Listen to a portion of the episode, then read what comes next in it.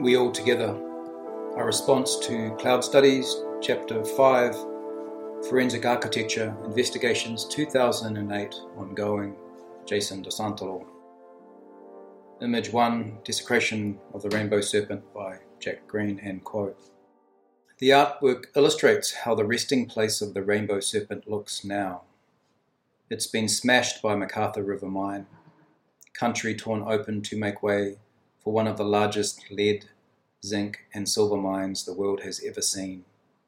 To do this, they cut the back of our ancestor, the rainbow serpent, by severing MacArthur River and diverting it through 5.5 kilometre diversion cut into our country. End of quote. Our ancestors forged determination in our minds through their courage driving us eternally to shield our homelands from colonization and the extractive industry. In the Gulf region of the Northern Territory, NT, mining giant Glencore recently received government approval to continue operations of one of the world's largest zinc, lead, and silver mines, the MacArthur River Mine, known as MRM, until 2047. Contamination monitoring will continue until 3037, a thousand years after digging stops.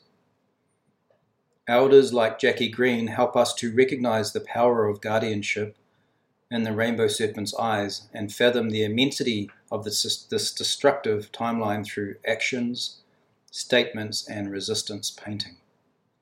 And quote Uncle Jackie Green When it comes to ceremony, we all together doesn't matter what tribe we, we all together. We must fight this thing, MRM. The ground here, look, it for Mambaliya and Gudanji country. We've been start as one and we finish as one. Indigenous story work reveals new sites of resistance as legacy in research and activism for our people in the Gulf.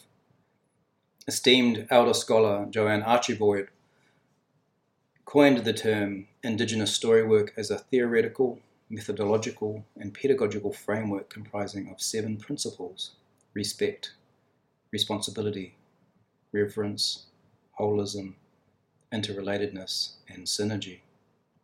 It has informed conditions for cultural work that has galvanized, documented, and harnessed a shielding force of guardianship where culture is stronger than contamination despite desecration.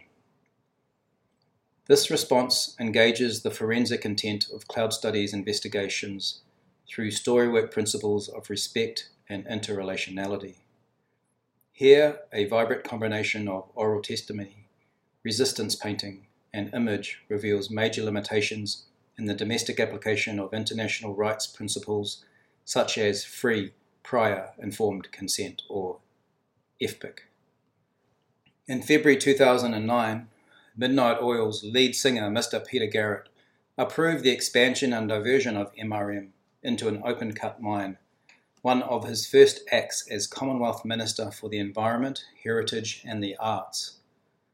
This approval took place in defiance of long term and public outrage expressed by Gudanji, Yanyuwa, Garawa, and Mara elders traditional owners who hold authority for the lands in the region affected.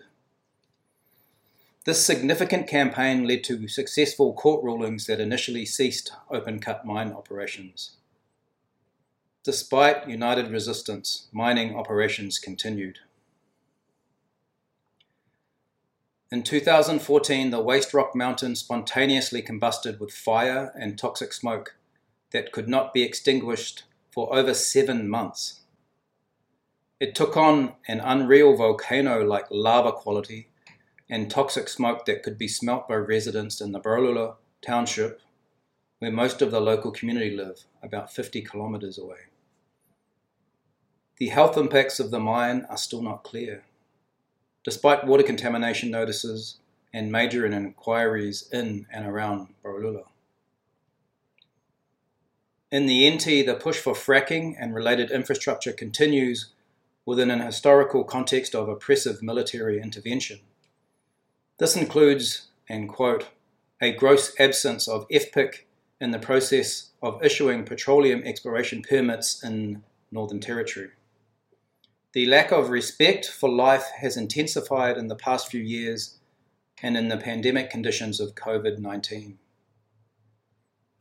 Gadrian Hoosan, an emerging Garawa and Yanyuwa leader in the struggle, expects unity movements to recognize that to survive, we must ensure songlines come before treaty.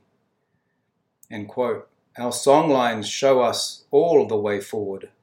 They are the key to protecting all of our country, according to Gadrian.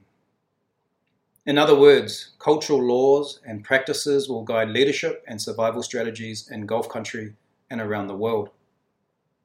In combining Indigenous design sovereignty, sense making, and citizen science, we will transcend this era of contamination in our homelands. These uncertain times focus our energies on a shared ceremony of guardianship that transcends time, borders, and cultures. For, as Uncle Jackie Green has stated earlier, we being start as one and we finish as one. Indigenous story work allows for a vibrant, relational expression of this as a global cultural resurgence led by Indigenous peoples. We continue to condemn the polluters of the world, state actors, and corporate mining companies that wreak havoc on our lands and peoples. There are consequences for desecration. We seek that which is unseen and unheard in the testimony of all our relations the fish, the birds, and even the clouds. Eyes of united generations eternally hold the legacy of sacred resting places. And as quote from Elder Nancy Yugawal McDinny, Nyang no Junkari Wankalanya. The cloud was here since the beginning.